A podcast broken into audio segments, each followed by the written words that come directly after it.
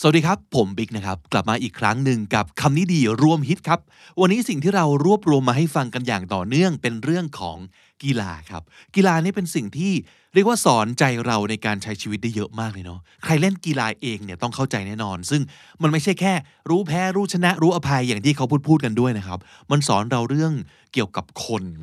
มันสอนเราเรื่องกลยุทธ์ มันสอนเราเรื่อง การทำความเข้าใจจิตใจศักยภาพแล้วก็ข้อจำกัดของตัวเราเอง แล้วก็อีกเยอะมากเลยนะครับคำนี้ดีเคยทำ episode เกี่ยวกับกีฬามาบ้างเหมือนกันนะครับ มาฟังกันอีกครั้งกับ 2 นักบาสแล้วก็ 1 นักเทนนิส ระดับโลกทั้งนั้นเลยนะครับ เริ่มต้นที่ episode 44 ถ้าคับข้องใจว่าทำไม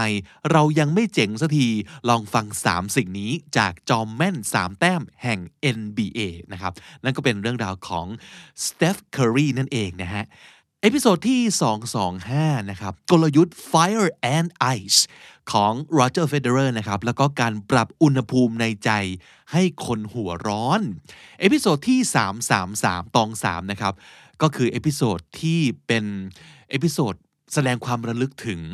โคบีไบรอันผู้จากไปนะครับ rest at the end not at the middle คำกล่าวนี้ของโคบีหมายความว่าอะไร เราไปฟังกันครับ This is the Standard Podcast, the eye opening experience for your ears. สวัสดีครับ ผมบิ๊กบุญ และคุณกำลังฟังคำนี้ดีพอดแคสต์ สะสมศัพท์กันวลนิด ภาษาอังกฤษแข็งแรง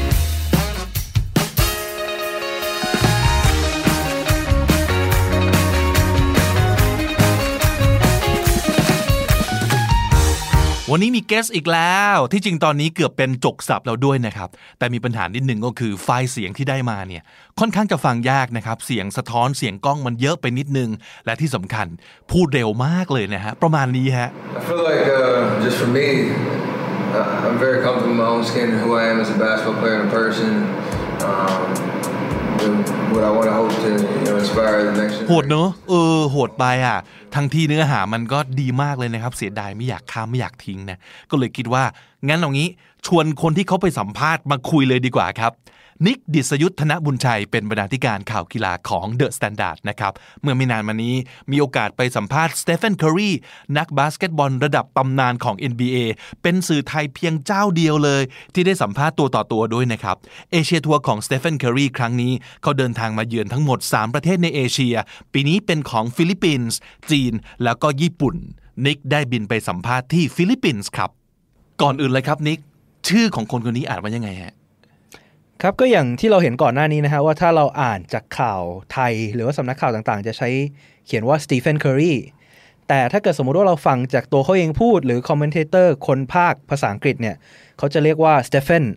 ก็คือสเตฟ a นเคอรีหรือบางทีได้ยินว่าสเตฟใช่ฮะหรือบางทีเราได้ยินย่อๆว่าเป็นสเตฟครับก็คือสเตฟ a นเคอรีหรือว่าสเตฟเคอรีใช่นั่นครับเองนะฮะความยอดเยี่ยมของสเตฟเคอรีคืออะไรบ้างสมมติผมไม่รู้จักคนคนนี้มาก่อนเลยนะครับ นิกจะอธิบายยังไงให้ผมเห็นภาพความเทพความน่าทึ่งของเขา ถ้าเปรียบเทียบกับกีฬาอื่นเนี่ย ผมว่าค่อนข้างยาก แต่ว่าเขาอยู่ในระดับเดียวกับนักกีฬาที่มีชื่อเสียงอย่างไมเคิลจอร์แดนก็ว่าได้ แต่ว่าเขายังไม่ใช่คนที่แบบบุคลิกภาพโฉงชาง โอ้อวด หรือว่าแบบเฮ้ยตัวเองเก่งที่สุดในโลกนะ แต่เขาเป็นคนที่ทำงานหนัก เขาเป็นคนที่ค่อนข้างจะ เราใช้คำว่า humble ในวงการกีฬาก็ได้ฮะค่อนข้างถ่อมตนครับ ส่วนคนเป็นคนที่มีความสามารถแต่ถ่อมตน แล้วก็เป็นแชมป์ NBA 3 สมัยกับ Golden State Warriors เป็น MVP ฤดูกาลปกติ 2 ครั้ง แล้วก็เป็นหลาย ๆ คนยกเขาให้เป็นหนึ่งในคนที่ชู้ตแม่นที่สุดตลอดการของวงการบาสเกตบอลครับอืมโดยเฉพาะการชู้ต 3 แต้มของเขานอกเขตนั่นเอง ถึงเรียกว่าจอมแม่นสามแต้ม ใช่ครับ เหมือนเขาผูกพันกับเลขสามเยอะเหมือนกันเนอะ ใช่ เป็นฮะแชมป์สามสมัยครับเป็น จอมแม่นสามแต้มด้วยใช่ครับนะฮะนิกมีโอกาสได้ไปสัมภาษณ์เขาที่ฟิลิปปินส์ใช่ไหมใช่คครับคำถามแรกที่นิกเปิดไปเลยนะฮะจากที่ผมดูในวิดีโอเนี่ยนิกถามเขาว่าอยากเป็นแบบอย่างให้เยาวชนในแง่ไหนยังไง ใช้คำถามว่ายังไงครับตอนนั้น ก็ผมถามเขาว่า what kind of role model do you want to set for these young people อืมคุณอยากเป็นตัวอย่างแบบไหนให้กับ เยาวชนมุมนี้ของโลก ผมใช้คำว่า these parts of the world ครับ คือปกติเขาก็จะเป็นแรงบันดาลใจในมุมฝั่งอเมริกา ฝั่งยุโรป หรือคนที่ชื่นชอบบาสเกตบอลทั่วโลก แต่พอเขามาอยู่ในจุดนี้ที่อาเซียนเนี่ยเขาอยากเป็นตัวอย่างแบบไหนให้กับเยาวชนเหล่านี้ครับครับแล้วเขาก็ตอบมาด้วยคำคำหนึ่งที่นึกนิกเคยบอกผมว่า มันเป็นคำที่ดีมากเลย แต่ว่าในภาษาไทยมันไม่มีบัญญัติไว้ว่าเป็นหนึ่งคำนั่นคือคำว่า For me I'm comfortable in my own skin with who I am as a basketball player and as a person ยากมากครับเพราะว่า I'm comfortable in my own skin เนี่ย ถ้าเราแปลตรงตรงๆตัวเลยเนี่ยก็คือ เราสบายมากในผิวของเราครับ คือผมตอนแรกเนี่ยคือนั่งทำซับแล้วแบบมันจะยังไง มันจะแปลว่าอะไร คือผมเข้าใจนะว่า คือในเซนส์ของคำว่าภาษาอังกฤษเนี่ยเราเข้าใจว่าเขาหมายถึงว่า เขาเป็นคนที่โอเคนะ ภูมิใจที่จะเป็นในแบบของเขาเอง เป็นคนที่มีความรู้สึกดีกับตัวตนของเขา แต่พอเราต้องหานิยามเป็นประโยคนึงเหมือนกับที่เขาพูดเนี่ยโอ้โหมันยากมากฮะนิกใช้เขาอะไรไปฮะจำได้ไหมถ้าผมจำไม่ผิดสมใช้คำในแนวที่ว่าเป็นคนที่มีความมั่นใจ เป็นคนที่มีความเป็นสบายใจในสิ่งที่เขาเป็น อืม comfortable in my own skin ใช่เป็นครับคำที่ดีมากนะฮะ แล้วที่เขาพูดมาก็มีอีกอันหนึ่งที่ผมชอบมากเลย มีอยู่คำหนึ่งซึ่งเผอิญว่าคิมนำจุน BTS ที่เขาไปพูดกล่าวสุนทรพจน์ที่ UN นะครับ ก็ใช้คำเดียวกันก็คือคาว่า embrace นะครับสเตฟคารีก็พูดเป็นคำเดียวกันเลยฮะว่า embrace what makes you you ใช่ไหมฮะ ครับ ซึ่งผมว่าจุดเนี้ยเขาใช้คำว่า embrace what makes you you มันเป็นวัฒนธรรมของ individualism อะฮะ ก็คือเป็นตัวบุคคลปัจเจกบุคคลที่มีเอกลักษณ์เฉพาะตัว ซึ่งสตีเฟนเคอรีเนี่ยตอบคำนี้มาเนี่ยผมยอมรับว่าผมโอเคเขามีเขามีความสามารถในสนามและมีความสามารถนอกสนามเรื่องของการตอบคำถามด้วยคือ ก่อนหน้านี้เราอาจจะได้ยินนักกีฬาหลายคนตอบว่าเฮ้ยคุณก็พยายามอย่างหนัก คุณต้องเป็นแบบนั้นเป็นแบบนี้ แต่เคอรี่เลือกที่จะบอกว่าเป็นในแบบที่คุณเป็นแหละ comfortable in my own skin แต่ว่าคุณต้องต่อยอดก็คือ embrace สิ่งที่คุณมี ให้มันให้มันสร้างให้เป็นข้อได้เปรียบ ข้อเสียเปรียบเนี่ยก็คุณก็ไปแก้ไข แต่ว่าคุณต้องทำให้ข้อได้เปรียบของคุณเนี่ยเกิดประโยชน์สูงสุดก็คือ embrace what makes you you เหมือนเคอรี่ตัวเตี้ย 191เซนติเมตรนี่เตี้ยแล้ว นี่เตี้ยแล้วเรียกแล้วในโลกของนักบาสในโลกของนักบาสคครัรับบแต่เขาก็ชดเชยด้วยการเป็นคนที่ชูดแม่นที่สุดอืมคนหนึ่งในวงการเลยครับเพราะเขาก็บอกว่า we're all different we have different skills different talents ก็คือครับแต่ละคนมันไม่เหมือนกันอยู่แล้วแหละใช่ก็ครับหาข้อดีของคุณก็แล้วกันใช่ไหมใช่ฮะครับ แล้วก็อีกประโยคหนึ่งที่เขาต่อมาก็คือ continues to increase your work ethics get better every single day คำนี้ผมก็ชอบมากได้ยินบ่อยด้วยคาว่า work ethics มันใช่ครับหมายถึงยังไงฮะปรัชญาการทำงานอืมหรือว่าปรัชญาการใช้ชีวิตคุณค่าในการทำงานครับคืออันเนี้ยเนี่ยมันเป็นปรัชญาในแง่ที่ว่าสมมุติคุณทำงานทุกวันเนี่ยหลายๆคนก็อาจจะทำเพื่อแลกเปลี่ยนกับอะไรบางอย่าง แต่ว่าปรัชญาในการทำงานนี่ก็คือ คุณมีแง่คิดยังไงในการทำงาน คุณคิดว่าคุณจะพัฒนาตัวเองทุกวันไหม คุณคิดว่าคุณทำเนี่ย หรือทำไปแค่วันๆทำไปแค่แลกแลกกับเงินแลกกับเงินเดือน ชื่อเสียง แต่ว่าปรัชญาในการทำงานนี่ก็คือ คุณทำมันไปเพื่ออะไรอืมถ้าสำหรับผมนะฮะ work ethics ครับแล้วก็ถ้าคุณตอบตรงนั้นได้เนี่ย คุณก็จะไปต่อเอง คุณก็จะรู้ว่ามันทำไปเพื่ออะไรครับ แล้วเขาก็บอกด้วยว่า get better every single day ใช่ครับ เป็นคำที่เรียบง่ายมากแต่ผมว่าน่าทึ่งมากเลยนะใช่ใช่คมัรันบคือขอให้มันดีขึ้นทุกวันวันละนิดวันละหน่อย แต่ทุกวันใช่ครับนะฮะคุณอาจจะไม่ต้องไปเปรียบเทียบตัวเองกับแบบว่ายอดของภูเขาหรืออะไรก็ตามอืมแต่ว่าคุณแค่ดีกว่าเมื่อวานเนี่ย ไปทีละก้าวไปทีละก้าวครับ มีตอนหนึ่งที่เขาพูดว่า every day you are assessing yourself to understand is there a way that you can get better assessing ก็คือ assess ก็คือประเมินผลวัดผลใช่ครับคอยเช็คตัวเองอยู่เรื่อยๆว่าใช่ครับเฮ้ยเราจะเก่งเราจะเก่งขึ้นได้อีกด้วยวิธีอะไรบ้างใช่ครับใช่ไหมครับทำยังไงเราถึงจะพัฒนาตัวเองนั่นเองนะครับใช่ครับ Is there a way that you can get better นะครับได้ยินนิกถามเขาเกี่ยวกับเรื่องที่เขาถูกเปรียบเทียบกับโรเจอร์เฟเดอเรอร์ซึ่งเป็นหนึ่งในตำนานของเทนนิสเนี่ยนะฮะ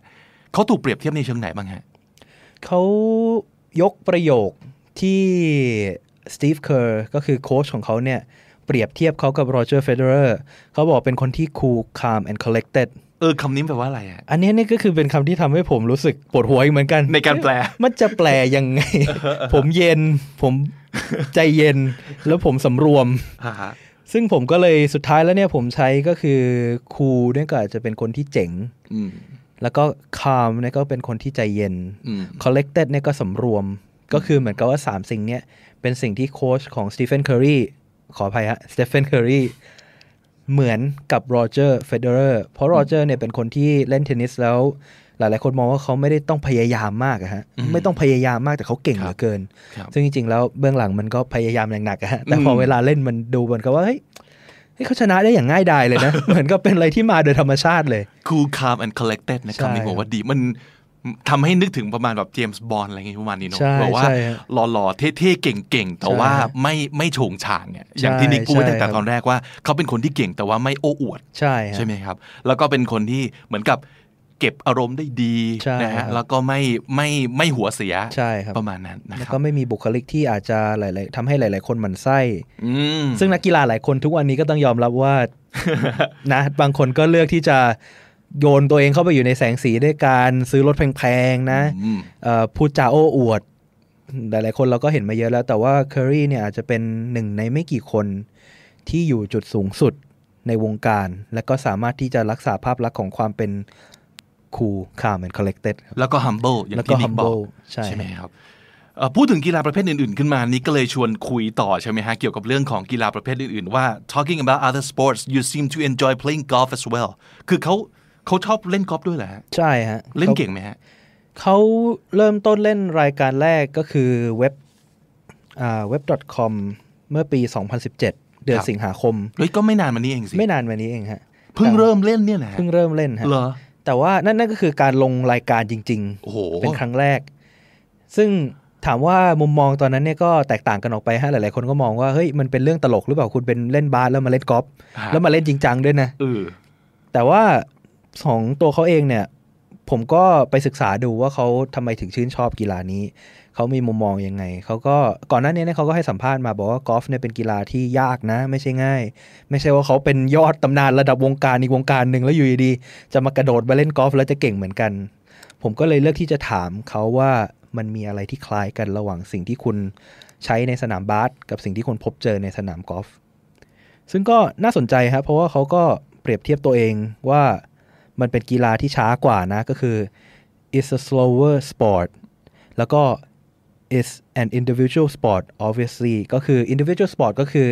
กีฬาที่เล่นคนเดียวอืมไม่ใช่ทีม ไม่ใช่ทีอย่ามงนั้นใช่ไหมครับ ก็คือคุณมีแค่คุณคนเดียวนั่นแหละครับผลแพ้ผลชนะผลเสมอผลอะไรก็ตามที่เกิดขึ้นในสนาม ตัวคุณเท่านั้นที่จะมีโอกาสได้กำหนดในเวลาแข่งขัน ทั้งหมดอยู่ที่คุณ ทั้งหมดอยู่ที่คุณ ครับ แล้วก็เขาบอกว่า for me the benefit is that it get me away from the game so I can clear my head อ่าก็คือเป็นโอกาสฮะ เล็ก ๆ น้อย ๆ ที่เขาจะได้หยุดคิดถึงเรื่องบาสเกตบอลบ้างอ่าฮะแล้วก็เป็นโอกาสที่เขาจะได้มีแง่มุมอื่นอืมๆ I can clear my head ครับเพราะว่าตารางแข่งขันเนี่ย ตลอดทั้งปี การซ้อมการไดเอทการทำอะไรก็ตามเนี่ย บางทีมันทำให้คุณแบบมันอาจจะหมดแรงบันดาลใจได้ในบางครั้ง ผมเคยได้ยินเหมือนกันว่านักกีฬาหลาย ๆ คนใช้วิธี พักผ่อนโดยการไปเล่นกีฬาอีกประเภทหนึ่งอืมเพื่อที่อย่างเนี้ยอย่างนี้เลยคือแบบว่าทำให้เขาออกจากรูทีนของเขาบ้างใช่ใช่แล้วก็อาจคจะรับไปเล่นกีฬาอีกอย่างที่อาจจะช่วยเป็นทักษะเสริมที่ใช่กลับมาทำให้กีฬาหลักของเขามันดีขึ้นด้วยใช่ครับ ซึ่งนั่นก็คือสิ่งที่สเตฟ a นเอ่อสเตฟ a นเคอรีตอบเรา คือเขาบอกว่าสิ่งหนึ่งเลยที่เหมือนกันเนี่ย what but the one similarities is that I'm always competing against myself อืมคือเขาบอกว่าสิ่งเดียวเลยที่เขาค้นพบว่ามันเหมือนกันเนี่ยก็คือ เขาต้องแข่งขันกับตัวเองตลอดเวลา ครับ ในบาสเกตบอลเนี่ย คือเขานอกจากจะต้องแข่งขันกับคู่แข่งที่ลงสนามด้วยกันแล้วเนี่ย เขาต้องแข่งขันกับตัวเองก็คือเหมือนกับว่าที่เขาบอกก่อนหน้านี้ว่า get better every day อ่าใช่ เขาต้องแข่งขันกับตัวเองตลอด แล้วเขาก็ต่อด้วยว่า what you focus on is am I better or worse than yesterday what can I do to get better อ๋อก็คือเขาต้องกอล์ฟเนี่ยเป็นกีฬาที่บางคนนะฮะ บางคนบอกว่าอาจจะใช้คำว่ากีฬานิยามได้ไม่เหมือนกีฬาอื่นอืมเพราะกอล์ฟเป็นกีฬาที่อยู่กับสมาธิเยอะมากครับ ถ้าคุณหลุดสมาธินิดเดียว คุณก็อาจจะแพ้เกมนั้นเลยก็ได้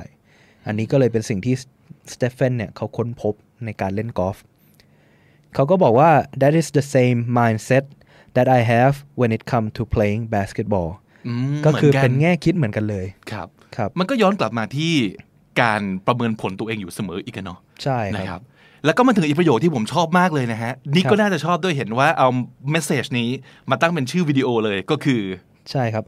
what I have learned is that every day is a new day it is just about how you approach it อืมทุกวันคือวันใหม่ ทุกแสงพระอาทิตย์ที่ขึ้นมาคือโอกาสที่คุณจะได้เริ่มต้นใหม่โอ้โหกับอะไรก็ตามที่เกิดขึ้นครับสตีเฟนเคอรีไม่ใช่คนที่ว่าไม่เคยล้มเหลว ไม่ใช่คนที่ไม่เคยเจออุปสรรค แต่ว่าพอเขาผ่านมันไปแล้วเนี่ย เขากลับมองมันว่าทุกวันคือโอกาสใหม่ อยู่ที่คุณเนี่ย how you approach it อยู่ที่คุณเนี่ยจะรับมือกับโอกาสใหม่ที่มันมาอย่างไง ถ้าคุณติดอยู่กับอดีตคุณอาจจะลืมเรื่องนี้ไปเลยก็ได้ว่าพรุ่งนี้ก็อีกวันหนึ่งแล้วอ่าจริงครับฮะ สุดยอด แล้วก็ตบท้ายด้วยสิ่งที่ผมขอเรียกเองว่าเป็นไลฟ์โกมาก ๆ เลยนะครับคือผมเองก็อยากได้สิ่งนี้ที่สุดเหมือนกัน แล้วก็เชื่อว่าหลาย ๆ คนก็เหมือนกันนะครับ ซึ่งก็คือสิ่งที่เขาพูดถึงงานแล้วก็ครอบครัวของเขาด้วย ใช่ครับก็คือ ตอนที่ผมไปสัมภาษณ์สเตฟานเคอรีเนี่ยเขาอยู่ในช่วงที่เพิ่งได้แชมป์ที่ 3 มีลูกคนที่ 3 ด้วย โอ้เกี่ยวพันกับเลขสามเยอะจริงๆใช่ฮะเขาก็เขาก็บอกผมว่าเป็นจุดที่ดีมากในชีวิตเขาที่เขาจะมองกลับไป ดูสิ่งต่างๆที่ผ่านมา เขาก็เลยบอกผมว่า I'm definitely blessed that I enjoy what I get to do for a living and be able to share that with my family อ๋อทั้งมีความสุขกับสิ่งที่เราทใช่ำแล้วก็ได้แชร์ความสำเร็จความสุขนั้นกับครอบครัวด้วย กับคนที่ใช่เขารักด้วยนะฮะสุดยอด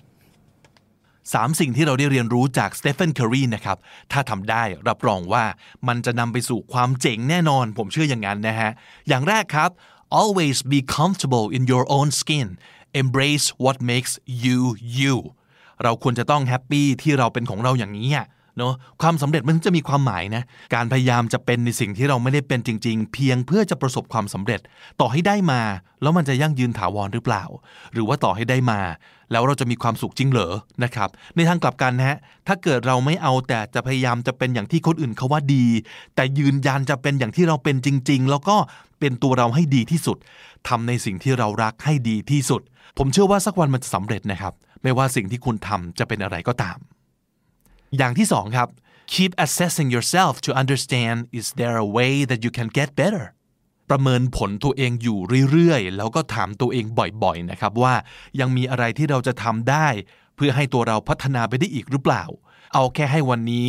ดีกว่าเมื่อวาน จะเล็กน้อยแค่ไหนก็ได้ แค่หนึ่งเปอร์เซ็นก็ได้ แต่ขอให้ดีกว่าก็แล้วกัน และดีกว่าเมื่อวานไปทุกๆวันนะครับ และอย่างที่ 3 ครับ every day is a new day it's just about how you approach it โอกาสใหม่ๆ มันจะเข้ามาเรื่อยๆ เสมอแหละนะครับ วันนี้เจงวันนี้วืด ช่างมัน พรุ่งนี้เอาใหม่ นับหนึ่งใหม่นะครับ หรือว่าต่อให้อะไรๆ ไม่เป็นอย่างที่เราคาดหวังไว้ ก็ไม่ใช่เรื่องแปลกปะเป็นเรื่องปกติมากนะฮะจำประโยคหนึ่งจาก EP 29 ได้ไหมครับ The world owes you nothing โลกนี้ไม่ได้ถูกออกแบบมา เพื่อให้เราประสบความสำเร็จ เพื่อให้เราสะดวกสบาย เพื่อให้เราแฮปปี้อยู่คนเดียวนะครับ สมมติเกิดเรื่องร้าย เกิดเรื่องไม่คาดฝัน นั่นแหละบททดสอบนะครับ คนเรามันจะได้ดีไม่ได้ดีต่างกันมันอยู่ตรงเนี้ยคือเรารับมือกับสิ่งที่เกิดขึ้นกับเรายังไงวันนี้ก็เลยมี 5คำดีๆ ที่อยากจะย้ำอีกรอบ แล้วก็อยากให้ลองออกเสียงไปด้วยกันครับ comfortable in your own skin comfortable in your own skin พอใจกับความเป็นตัวเอง work ethics work ethics ปรัชญาในการทำงาน assess assess ประเมินผล similarity similarity ความเหมือน cool calm and collected cool calm and collected สติดี มาดดี วางตัวดี และถ้าติดตามฟังคำนี้ดีพอดแคสต์มาตั้งแต่ episode แรก มาถึงวันนี้คุณจะได้สะสมศัพท์ไปแล้วทั้งหมด รวม 446 คำและสำนวนครับ และทั้งหมดนี้ก็คือคำนี้ดีพอดแคสต์ประจำวันนี้ครับ episode ใหม่ของเราจะ publish ทุกวันจันทร์ถึงศุกร์ที่ thestandard.co และทุกแอปที่คุณใช้ฟังพอดแคสต์ YouTube แล้วก็ Spotify นะครับ ฝาก subscribe ฝาก follow ไว้ด้วยนะครับ ผมบิ๊กบุญครับ วันนี้ไปแล้ว อย่าลืมเข้ามาสะสมศัพท์กันทุกวันวันละนิด ภาษาอังกฤษจะได้แข็งแรง สวัสดีครับ The Standard Podcast, eye opening for your ears. ผมเพิ่งจะได้ดู 73 questions ของช่อง Vogue นะครับ บน YouTube Vogue ที่เป็นแมกกาซีนเนี่ยนะ V O G U E เป็นซีรีส์สัมภาษณ์ด้วยคำถามสั้นๆ ที่ ดูเพลินมากนะครับ ล่าสุดที่ผมได้ดูคือของ Roger Federer นะหนึ่งในนักเทนนิส ระดับโลกและระดับตำนานเลยก็ว่าได้ มีคำถามข้อหนึ่งที่น่าสนใจครับ You have a strategy called fire and ice. What does this mean? You have a strategy called fire and ice What does this mean กลยุทธ์ที่เรียกว่าไฟและน้ำแข็งของโรเจอร์เฟเดอร์คืออะไร และนี่คือคำตอบของเขาครับ So I think you got to have a fire uh, in the belly, wanting to win every point. You give it your absolute best, and the ice in the veins for me is basically you're so focused in the most important moments. You are so calm and so composed. That's what it is. อ่ะมาจกสับไปด้วยกันนะฮะ I think you gotta have fire in the belly a belly ก็คือท้องนะฮะ wanting to win every point เราต้องรู้สึกอยากชนะในทุกแต้มเลย you give it your absolute best ก็คือทำให้ดีที่สุดในทุกแต้ม ทุกช็อตทุกลูกนะครับ and ice in the vein for me vein V E I N vein คือเส้นเลือดนะครับ ice in the vein is basically you're so focused in the most important moments ก็หมายถึงการตั้งใจมีสมาธิแน่วแน่ที่สุดในช่วงเวลาสำคัญสำคัญ you're so calm and composed คำว่า composed นะครับ c o m p o s e d แปลว่า สุขุม ใจเย็นสงบหนักแน่นนะครับ ซึ่งเรื่องนี้จริงมากนะครับ โดยเฉพาะการแข่งขันที่อย่างเทนนิสอย่างเงี้ย มันตึงเครียดมาก แล้วมันก็ต้องใช้สมาธิแบบสุดๆ หลุดไม่ได้เลยนะครับ หลุดนิดเดียวนี่คือแพ้ทันที ไฟกับน้ำแข็งครับ ความเร่าร้อนที่จะอยากเอาชนะ กับความเยือกเย็นเพื่อที่จะเอาชนะเหมือนกันสองอย่างนี้ต้องมาคู่กัน เพราะสมมุติว่าถ้าเกิดเย็นโอเค เย็นมาก แต่ไม่มีความอยากที่จะเอาชนะไม่มีจิตสังหาร ซึ่งในการแข่งขันมันจำเป็นมากนะ รังสีอมหิตเนี่ยต้องมีนะครับ ถ้าไม่มีไฟมันจะไม่มี drive บางอย่างที่จะแบบแพ้ไม่ได้ ต้องวิ่งกวดลูกแบบ สุดๆยอมหัวทิ่มอะนะครับ แล้วต้องหวดให้อีกฝั่งหนึ่งมึงต้องตาย ถ้าจะชนะต้องมีไฟแบบนี้นะครับ you're in for the win I'm here to win คืองี้ครับชัยชนะมันไม่ใช่สิ่งสำคัญที่สุดก็จริงแหละหลายคนอาจจะแบบว่ามาแข่งเอาประสบการณ์อะไรอย่างนี้ก็ก็ได้นะ แต่ประสบการณ์ชนิดที่คุณควรจะได้จากสนามแข่งขัน มันต้องเกิดจากการพยายามเอาชนะก่อนด้วยเหมือนกัน มันถึงจะได้ฟีลบางอย่าง หรือว่า mindset บางอย่างกลับออกไปนะครับ แล้วมันก็จะรวมถึงเรื่องพวกนี้ทั้งหมดด้วยเลยนะ คือการพยายามจัดการกับอารมณ์ แล้วก็สมาธิของตัวเองนะครับ การพยายามจัดการกับความรู้สึก เวลาทำพลาด ความพยายามที่จะกลับมาเอาชนะให้ได้ แม้ว่าตอนนี้จะเสียเปรียบอยู่ก็ตาม ตรงนี้แหละคือเราต้องใช้ทั้งไฟ ทั้งน้ำแข็งในเวลาเดียวกัน ไฟในการอยากชนะต้องโหมกระหน่ำเร่าร้อน แต่เราก็ต้องเยือกเย็นพอที่จะไม่ lose our cool we have to remain calm and cool and composed ถ้าร้อนเกินไปเราก็ควบคุมอารมณ์ตัวเองไม่อยู่นะครับ แบบตีเสียปั๊บก็ร้อนขึ้นมา หัวเสียขึ้นมา หงุดหงิดตัวเอง พัง พังแน่นอน มันต้องไปด้วยกัน ไฟต้องอยู่ในท้อง แล้วน้ำแข็งต้องอยู่ในเส้นเลือดนะครับ ใครทำได้อย่างนี้นี่คือเจ๋งมากเลยนะ แล้วของอย่างนี้ผมว่ามันไม่ได้เป็นธรรมชาติมนุษย์ครับ ธรรมชาติมนุษย์คือ พอเจ๊งก็โวยวาย ก็หัวเสีย ก็คว้างปลาเข้าของ แล้วก็พัง นั่นแหละธรรมชาติมนุษย์ถูกไหม เราทุกคนเป็นแบบนั้นครับ เรามีอารมณ์ตอบสนองต่อความพลาดและความผิดหวังแบบนั้น โดยธรรมชาติ เพราะฉะนั้นถ้าจะเป็นแชมเปี้ยน มันต้องโกบียอนธรรมชาติมนุษย์ไง เราต้องฝึกที่จะใจเย็นในขณะที่คนอื่นกำลังร้อน แล้วเครื่องเราต้องร้อนในขณะที่คนอื่นกำลังเย็น มันถึงจะเป็นแชมป์นะครับ เพราะหลายคนที่แพ้เนี่ยนะไม่ใช่เก่งน้อยกว่านะ แต่ควบคุมอารมณ์ตัวเองได้แย่กว่า แค่นั้นเองเลยเมื่อไม่กี่ปีมานี้เองนะครับคำคำนี้โผล่ขึ้นมาในสังคมไทย ให้คนไทยได้ใช้กัน หัวร้อน ไม่รู้เหมือนกันว่ามาจากไหนนะ ลองไปเสิร์ชดูหลายคนบอกว่ามาจากเกมออนไลน์ก็มี บางคนบอกว่าได้ยินจาก The Face ก็มีนะครับ นิยามของคนหัวร้อนเนี่ย ก็น่าจะประมาณขี้หงุดหงิดเนี่ยขี้รำคาญ โมโหง่าย ขี้โวยวาย แต่ในบางกรณีผมก็เคยเจอคนนิยามคนหัวร้อนว่า คือคนที่ขี้ร้อนรน ขี้กังวล ขี้นอย เครียดไปหมดกับทุกอย่าง ซึ่งก็จะส่งผลให้คนรอบตัว เครียดตามไปด้วยนะครับคำว่าหัวร้อนเนี่ยเราสามารถแปลตรงๆว่า hot head ถูกไหมครับ ซึ่งคำว่า hot head ในภาษาอังกฤษมีจริง ๆ นะครับ a hot head เป็นคน hot headed เป็น adjective นะครับ Merriam-Webster Dictionary แปลคำว่า hot headed ว่ามันคือ easily angered หรือ easy to get angry ก็แปลว่า โมโหง่าย ขึ้นง่ายนะครับ แต่ใน Cambridge Dictionary บอกว่าคนที่เป็น a hothead คือ someone who does things or reacts to things quickly and without thinking carefully first นิยามก็คือผลีผลามบุ่มบ่ามเวอร์นะครับ คนอย่างนี้จะไม่มี step ที่แบบว่า เอ๊เดี๋ยวนะ คิดก่อนนิดนึง แต่จะบอกว่าอยากทำอะไรทำเลยทันทีนะฮะ ซึ่งสองอันนี้ผมว่ามันก็ต่างกันนะ อันแรกเนี่ยมันจะมีภาคของความเหวี่ยง ความโกรธ ความอารมณ์ขึ้น ความอารมณ์เสีย แต่อันหลังเนี่ยเหมือนกับจะหมายถึงบุ่มบ่ามเฉยๆทำอะไรแบบมือไวใจเร็วเฉยๆ แต่อาจจะไม่ได้โกรธใครก็ได้ ถูกไหมครับ dictionary.com ครับบอกว่า a hothead คือ a short tempered person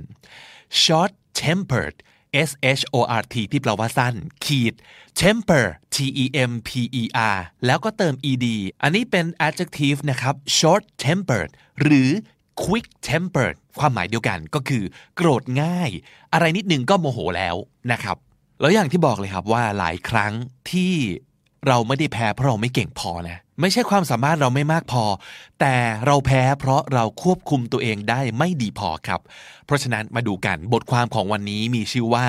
how to stay calm and cool when you are extremely stressed จะทำยังไงให้เรายังคงสงบเยือกเย็นมีสติอยู่ได้ ในสถานการณ์ที่เครียดสุดๆนะครับ ข้อหนึ่งง่ายมากๆเลย แต่หลายคนลืม นั่นก็คือ breathe B R E A T H E breathe ก็คือหายใจ หายใจเข้าไว้ครับ ลึกๆ ยาวๆ ช้าๆ Take a breath more slowly and more deeply by doing that you signal your nervous system to calm down นี่คือธรรมชาติของร่างกายมนุษย์นะครับ เวลาเราเจออันตราย หรือว่าเจอความเครียดในรูปแบบไหนก็ตามที ไม่ว่าจะเป็นการรู้ตัวว่า เฮ้ย มือถือกูอยู่ไหนวะ หรือเข้าป่าไปแล้วเจอช้างยืนอยู่ฝูงหนึ่งนะครับ ความเครียดแบบนี้จะทำให้ร่างกายเรา หายใจตื้นตื้นทีทีถูกไหมครับ นั่นคือความเครียดจะมาพร้อมกับลมหายใจแบบนี้ แต่ถ้าเกิดเราหายใจลึกๆช้าๆมันจะเป็นตัวบอกหรือหลอกให้ร่างกายเราคิดว่า อ๋อ เหตุการณ์ปกติไม่มีอันตรายอะไร ระบบทุกอย่างในร่างกายก็จะสงบเย็นขึ้นมาครับ see it works the other way around too มันทำงานในทางกลับกันแบบนี้ได้ด้วยนะ และนี่คือเหตุผลที่ว่าทำไมการหายใจช้าๆ ลึกๆ ยาวๆ ถึงช่วยให้ความเครียดค่อยๆ ลดลงได้นะครับ And also, deep breathing increases the supply of oxygen to your brain. That's just science. นี่คือวิทยาศาสตร์อีกแล้วนะครับ หายใจลึกๆแบบนี้ หายใจยาวๆแบบนี้ สมองก็จะได้ออกซิเจนมากขึ้น และเมื่อสมองได้ออกซิเจนมากขึ้น ก็จะรู้สึกปลอดโปร่งขึ้น ความคิดความอ่านก็แจ่มใสขึ้นนะครับ ข้อ 2 loosen up L O O S E N loosen loosen up คำว่า loose แปลว่าหลวมนะครับ L O สองตัว S E แปลว่าหลวม loosen up มีสองความหมายใหญ่ ๆ นะครับ ข้อหนึ่งก็คือ relax แบบว่าอย่าไปเคร่งเครียดมาก อย่าไปยึดติดกับอะไรมาก โอ้โกรธก็แหกกันได้อะไรประมาณนี้คือ loosen up นะครับ หรืออีกความหมายหนึ่งก็เป็นเรื่อง physical อีกแล้ว นั่นก็คือ ความรู้สึกผ่อนคลายทางร่างกาย ถ้าใจเครียดร่างกายจะเกร็งตามไปด้วยนะครับ ลองสังเกตตัวเองดู เวลาเครียด มือกำแน่นหรือเปล่า ไหล่ยกแล้วก็เกรงหรือเปล่า กัดฟันขบกรามแน่นหรือเปล่า ทั้งหมดนี้คือสัญญาณของร่างกายว่าเรากำลังเครียดนะครับ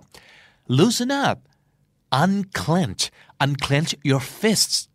clench c l e n c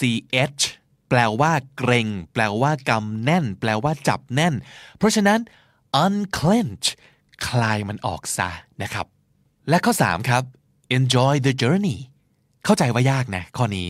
แล้วก็อาจจะเป็นไปไม่ได้ในสถานการณ์ที่กำลังบอกว่าแข่งขันรอบชิงอย่างเงี้ย เราจะไปมัวนึกภาพแบบ enjoy the journey ที่ผ่านมา ความสนุกสนานที่เกิดขึ้นในระหว่างซ้อม 3 เดือน มันไม่ได้แล้วไง มันไม่ทันแล้วนะครับ มันต้องเอาชนะคู่ต่อสู้ตรงหน้าตรงนี้แล้ว fire in the belly ต้องมาแล้วจังหวะนี้ แต่สมมตินะครับ ถ้าเป็นโลกแห่งการทำงาน อย่างนี้ การประสบความสำเร็จสุดยอด มันคือ goal แหละนะ ไม่มีใครตั้งเป้าที่การ fail นะครับ เอาจริง ถูกไหม แต่การหมกมุ่น ขอใช้คำว่าหมกมุ่น obsessed with winning and succeeding too damn much หมกมุ่นมากเกินไปกับการเอาชนะ กับการต้องประสบความสำเร็จ อันนี้จะไม่ทำให้เราชนะ ไม่วิน ไม่สักเซสแน่นอน ถ้าอยากชนะ ต้องไม่มองไปที่เป้า ให้เท่ากับมองสิ่งที่เราทำทุกๆวันนะครับ เป้าหมาย ไม่ใช่ปลายทาง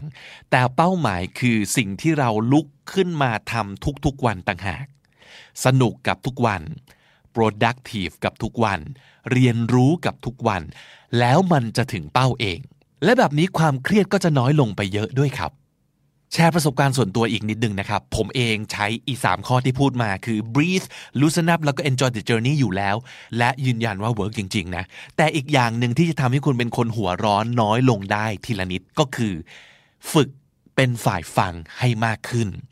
และพยายามเป็นฝ่ายพูดให้น้อยลง ฝึกความอดทนครับที่จะไม่ react กับทุกอย่างไวเกินไป ฝึกที่จะเก็บความรู้สึกไว้กับตัวเองบ้าง ไม่ต้องแชร์ก็ได้ โดยเฉพาะอย่างยิ่งในโลกที่มีไม่รู้กี่ช่องทาง ให้เราแชร์แชร์แชร์แชร์แชร์เปิด Facebook ขึ้นมามันก็ถามแล้ว What's on your mind เปิด Twitter ขึ้นมามันก็ถามอีกครับ What's happening ทุกช่องทางมันพร้อมเปิดให้เราระเบิดอะไรก็ได้ใส่มัน ซึ่งอันนี้ก็เป็นทั้งข้อดีข้อเสียเนาะ ข้อดีก็คือ เออ เรามีที่ระบาย เราจะได้ไม่เก็บกดจนเป็นบ้านะครับ แต่ข้อเสียก็คือ เราจะเคยตัวนะ แล้วการระบายการระเบิดเนี่ย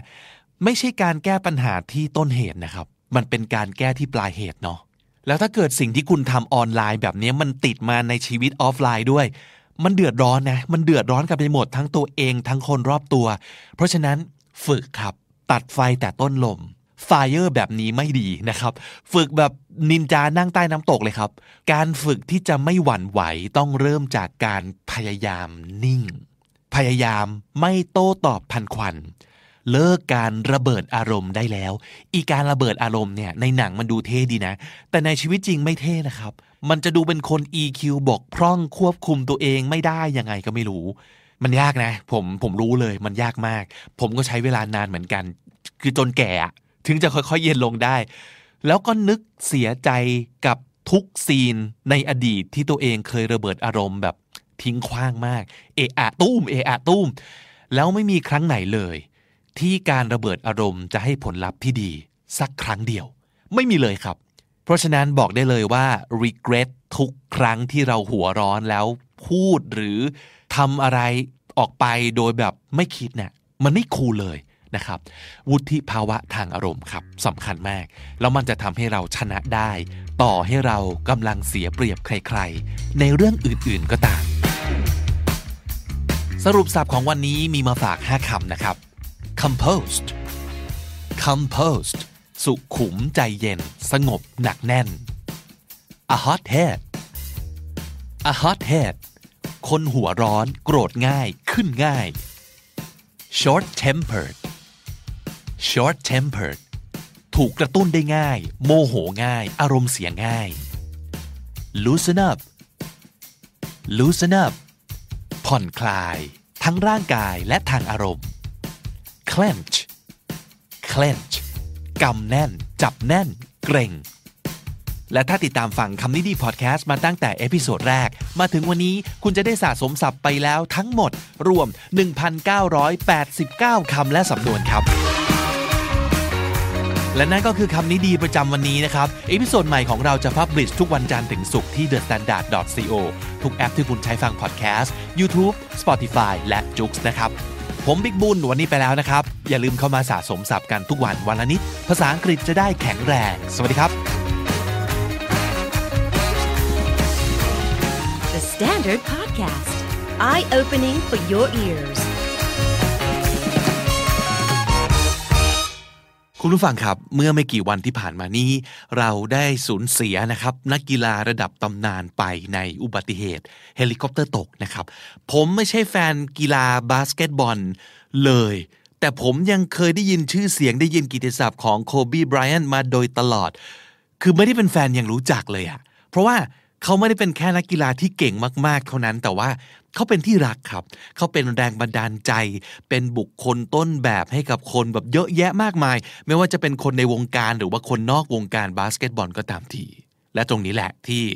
มันยิ่งกว่าชื่อเสียงในเรื่องความเก่งในทางกีฬาของเขาซะอีกนะครับ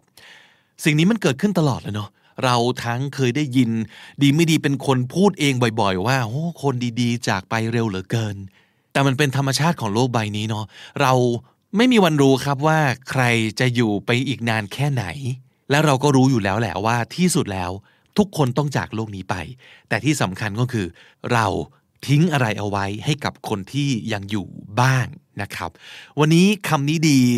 จะตามหาคำดีๆ จากโคบีไบรอันซึ่งที่จริงมีอยู่เยอะแยะมากมาย ที่เขาเคยพูดเอาไว้นะครับ เราคัดมาฝากกันแค่บางส่วนที่เชื่อว่า คุณผู้ฟังคำนี้ดีจะเก็บไปใช้เป็นประโยชน์ได้ในชีวิตแน่นอนครับ If I had the power to turn back time, I would never use it. I don't think about it. Because then every moment that you go through means absolutely nothing, but you can always go back and do it again. So it loses its flavor, it's, it loses its, its beauty. When things are final, you know, moments won't ever come again. To be able to have the power to go back and re-experience those things is, it's silly to me. เราชอบประโยคนี้มากเลยอ่ะ เพราะว่าถ้าสมมติเกิดมีคนมาถามเราว่า ถ้าเกิดย้อนเวลาได้เนี่ย เราจะย้อนกลับไป เวลาไหนเมื่อไหร่จะไปแก้ไขอะไรใช่ไหมครับ แต่คำถามนี้พอถามกับโคบี้เขากลับตอบว่า if I had the power to turn back time I wouldn't use it ถ้าเกิดเขามีพลังพิเศษย้อนเวลาได้ เขาจะไม่ใช้มันครับ because then every moment you go through mean absolutely nothing เพราะว่าถ้าอย่างนั้นล่ะก็ทุกชั่วขณะของชีวิตที่มันผ่านคุณไป มันจะกลายเป็นเรื่องที่ไร้ความหมายไปโดยสิ้นเชิงเลยนะ because you can always go back and do it again so it loses its flavor its beauty คือถ้าเกิดเราสามารถย้อนเวลาแบบ กลับไปเมื่อไหร่ก็ได้ กลับไปทำอะไรใหม่อีกกี่ครั้งก็ได้เนี่ยโมเมนต์ที่ควรจะเป็นสิ่งมีค่าในชีวิตเนี่ยมันจะสูญเสีย รสชาติสูญเสียความสวยงามไป เพราะว่าเรารู้อยู่แล้วว่า เราจะย้อนกลับไปแก้ไขกี่ครั้งก็ได้ and when things are final you know moments won't ever come again when things are final ก็คือ เมื่อทุกสิ่งทุกอย่างที่เราทำไป มันคือที่สุด นั่นก็คือถ้าคุณรู้สึกได้สัมผัสได้ว่า ทุกสิ่งที่ทำไปมันย้อนกลับมาไม่ได้แล้วนะ นั่นต่างหากที่โมเมนต์ในชีวิตจะมีความหมายอย่างแท้จริง If I had the power to turn back time I would never use it it's weird. Like I, the my um, vision of um, what my goal is changed drastically as I got older. So like as a kid, I said I want to be the best ever, right? And now you go through your life and everything you do is try to be the best ever, be the best ever, be the best ever. And as you get older, you start understanding that those things are very superficial things, right? And everybody has a different opinion about it. No matter what you do, I can win 20 championships. There's always an opinion on who's the best. Everybody has different opinions. And so I started really kind of understanding maybe that's not the important thing. Maybe the important thing is to, you know, how do we as a team grow? How do I help my teammates be better? So that was the first change for me. And then as I got older still, it became more about um, how are you inspiring others, right, to find themselves. That is the ultimate championship. So uh, won five championships, that's great. Another team won a championship this year. Team's going to win a championship next year. Those things come and they go. But what stays is how do you use your passion and use that to inspire somebody else to create their passion? And then how can they pass that on to the next person? That is true success. My goal has changed drastically as I got older. As a kid, I said I want to be the best ever. ความหมายของเป้าหมายในชีวิตเนี่ย เมื่อเขาอายุยิ่งมากขึ้น มันยิ่งเปลี่ยนอย่าง drastically คือเปลี่ยนอย่าง มากมาย เปลี่ยนจากหน้ามือไปหลังมือ สมัยยังเด็กเนี่ย เขาจะพูดอยู่เสมอว่าเขาต้องการเป็นคนที่เก่งที่สุด ดีที่สุด ยอดเยี่ยมที่สุด But as you get older you start understanding that those things are very superficial things แต่พออายุมากขึ้นก็เริ่มเข้าใจแล้วก็เริ่มเห็นครับว่า การอยากเป็นที่สุดเนี่ยมันเป็นสิ่งที่ฉาบฉวยแล้วก็ผิวเผินมากเลยนะคือ superficial and everybody has a very different opinion about it และจำกัดความของการเป็นที่สุด เก่งที่สุดดีที่สุดของแต่ละคนเนี่ยก็จะไม่เหมือนกันเลย เพราะฉะนั้นตกลงอะไรคือที่สุดล่ะ มันไม่มีครับ เพราะมันต้องแล้วแต่แต่ละคนจะมอง เพราะฉะนั้นเขาเลยมาคิดว่า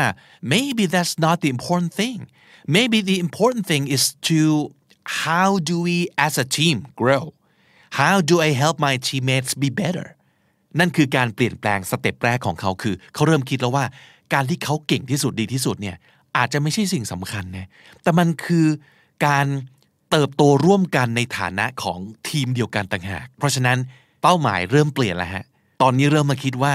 เราควรตั้งเป้าให้เราทุกคนเก่งไปพร้อมๆกัน พัฒนาไปพร้อมๆกัน น่าจะดีกว่า and then I got older still แต่หลังจากนั้นเมื่ออายุมากขึ้นอีกนะครับ it became more about how are you inspiring others to find themselves that is the ultimate championship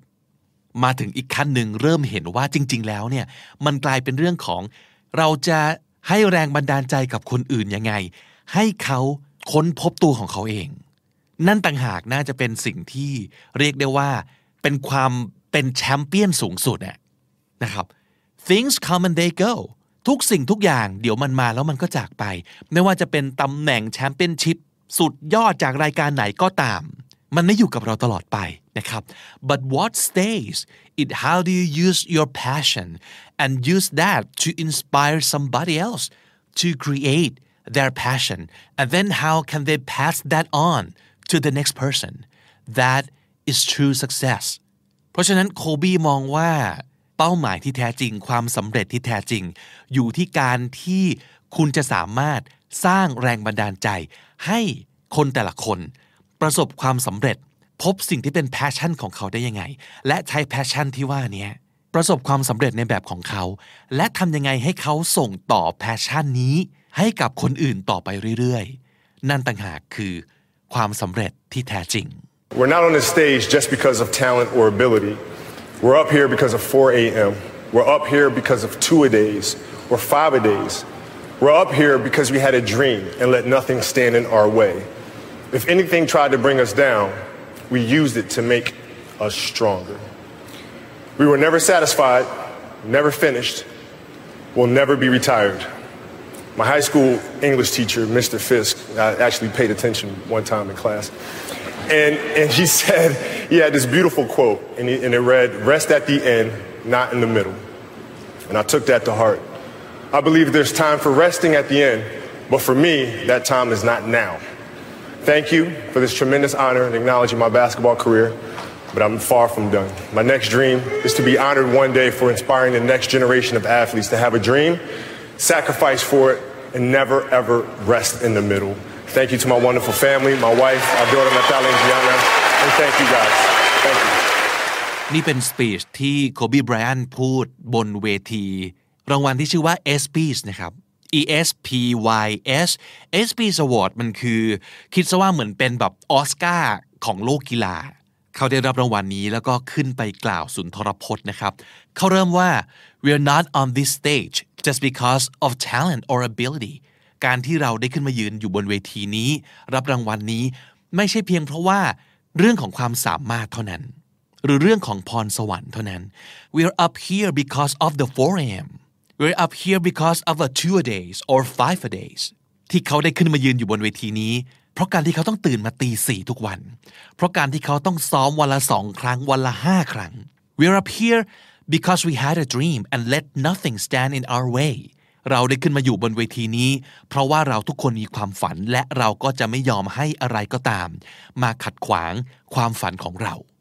If anything try to bring us down we use it to make us stronger อะไรก็ตามที่จะมาขัดขวางเรา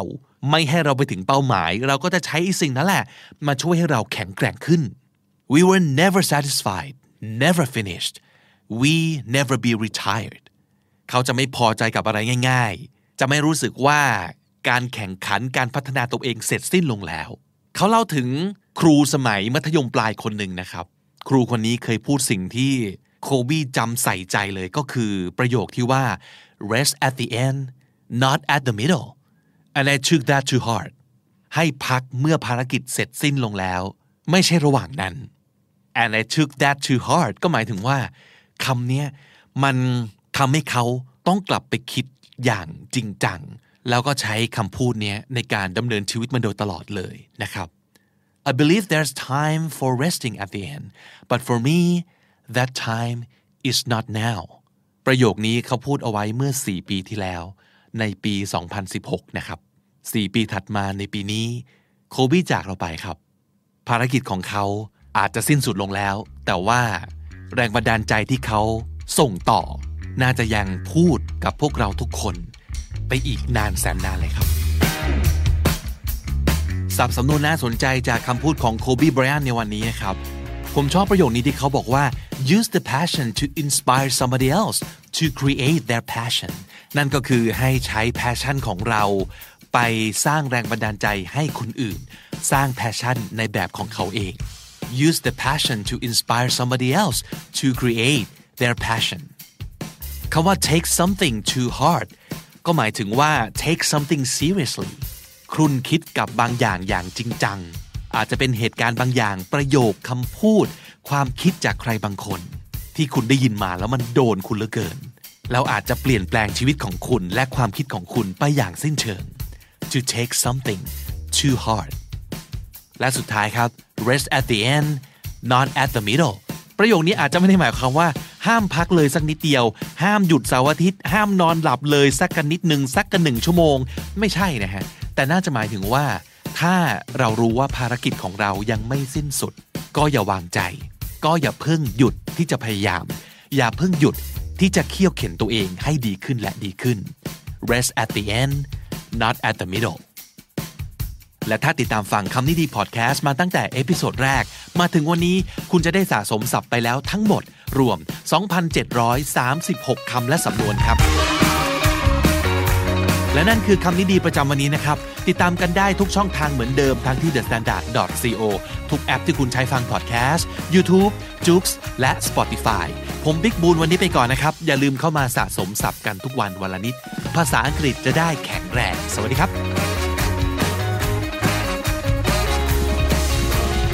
The Standard Podcast, eye opening for your ears.